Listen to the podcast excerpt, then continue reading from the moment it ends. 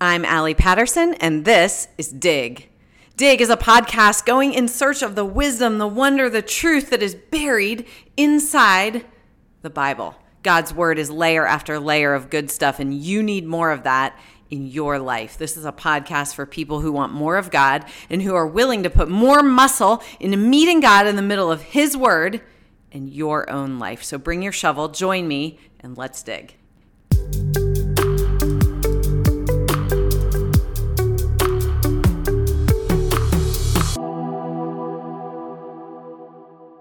Okay, guys, we are on chapter nine. It is time to dig into Esther chapter nine. Today, we are talking about how God works in our life by giving us power in a battle, not necessarily taking us out of the battle. And boy, there is nothing clearer than that that is going down in chapter 9 of Esther. You know, recall if you're reading along that in chapter 8, there was a new decree that was added to the king's old one where the Jews were allowed to like assemble and fight back, basically. So I thought three things were really interesting here about what's going on, about, you know, how God gives power in the battle. And um, it was really fascinating to me that, you know, at first you think, how ridiculous is this that the king just can't cancel his old law? That seems so obvious, duh. But instead, I think what we're seeing here is a principle that we see actually over and over again in the Bible about how God actually has purposes for us standing up and stepping in to all kinds of battles. I I know in my past, I'm sure you guys have these in your past, just these small kind of well, sometimes they're big, but in this particular case, I had a, a, personal battle that I would fight here and there all the time. In my past, I was an avoider of difficult conversations. I, I just found I could usually kind of placate people and avoid them and, you know, yada, yada, just figure out my way around them. But I went through a year maybe a couple years back, I went through an entire year where I felt like I was in difficult conversations all the time. And it was bringing up this kind of battleground in my own life where I just didn't like them. I didn't want to face them. I didn't want to do it. And frankly, I could get out of them most of the time by just doing things a different way. And I, um, I finally realized that I'm in these battles continuously because I don't want to step into them. Like God keeps bringing them up in my life until I learn that really He wants me to get in there and get in there with Him.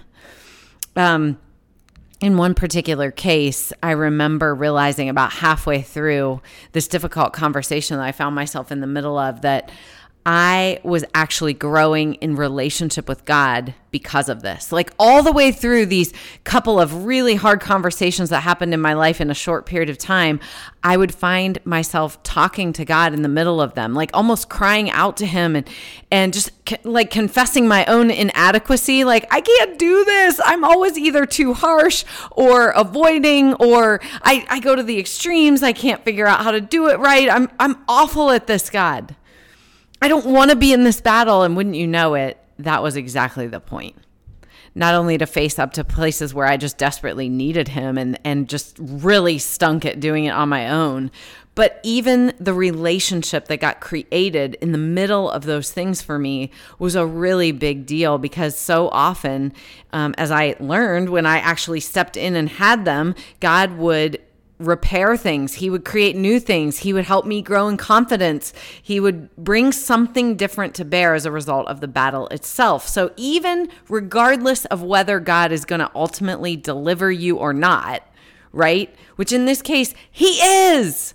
He is going to deliver you. He is going to help you. He is going to provide a way out and a salvation for like the Jewish people in chapter 9. God was going to save them and they had to step into the battle.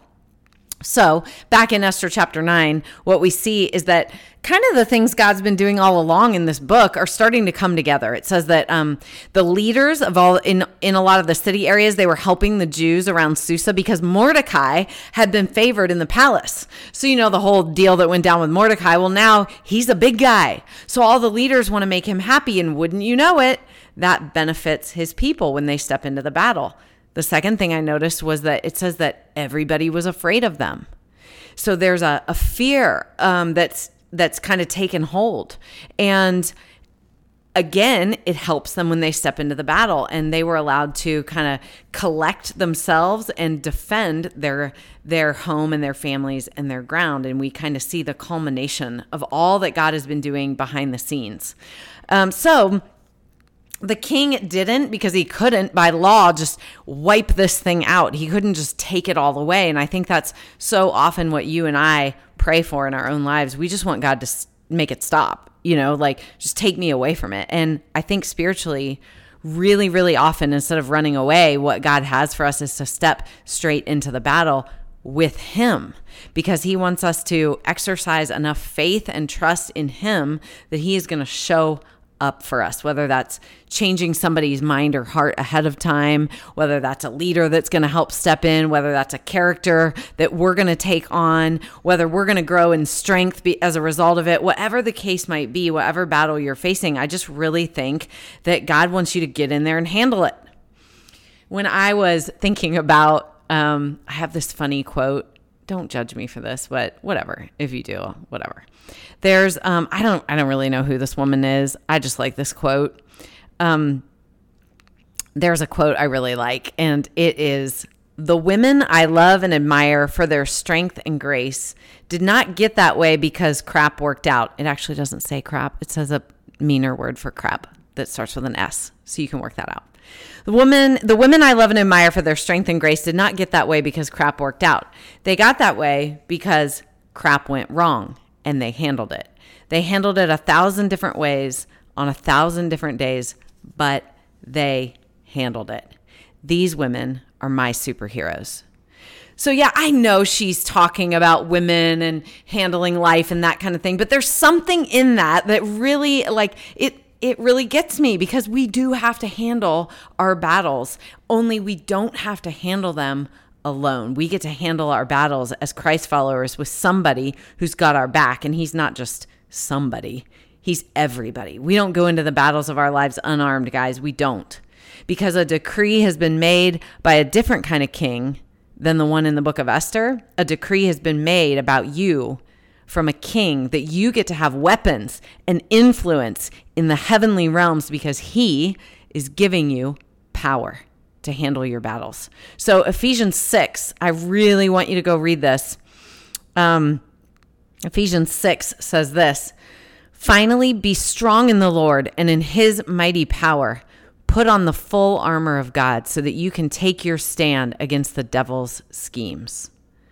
Wow. There is a scheme of darkness against you and your life, just like there was in the book of Esther. There was a struggle taking place here against darkness that was trying to absolutely wipe out God's people. And there is still that same power that's trying to take you out in your life as well. But oh my goodness. Oh my goodness, friends. You are not easily defeated not when you're in Christ. When you are in Christ, you get the full armor of God. If you go on to read that passage in Ephesians 6, you are going to see that you have weapons, you have strength, you have power that goes so far beyond your own. It is it's crazy to think that you would have to step in there and handle things alone. You have influence. You have power. You have the might of a king behind you for every battle that he's asking you to step into. So let's stop running away, okay? In Esther 9, they were not allowed to run away. And so often, I think what we really just want to do is run away. And that is not what God has for you. He says, I'm the king and you get to fight with my power. And P.S., there's a victory waiting for you on the other side. So get in there. So that's my encouragement to you for the day. Um, I got a little fired up there. I really did. I, I feel this deeply, friends. I think that we spend too much of our lives afraid, too much of our lives avoiding, too much of our lives begging God to take things away when what He wants you to do is step into the battle and discover the power and the might and the weapons that are at your disposal when you are in Christ. So, whew, I feel like I yelled at you a little bit. Am I yelling at you? I feel like I keep yelling at you just a little bit here and there, but you can handle it. So, your Dig Deeper challenge for the chapter today is to um, do something kind of funny. It's just going to make you smile. It's a fun one today. It's your last one because I won't give you one on the last chapter, which is chapter 10 tomorrow. So, your last one is to um, go Google some images of modern day Purim. Um, Purim is still celebrated, of course, as a, um, we are we are reading in chapter nine here that um, there's a celebration of what went down. We're going to talk a little bit about more more of that in chapter ten. But um, I want you to go Google the images of this celebration of Purim and smile. It is a riot. It is a total riot. It is a cross between Halloween and Mardi Gras. There's still gifts that are delivered, and there's happiness and joy everywhere. You're going to get a kick out of it. So just do yourself a favor and go Google some images of um, of modern day Purim celebrations and um, and smile today. It's a good one. So listen, I'm going to see you tomorrow for chapter 10, our last and final day of Esther. Let's dig you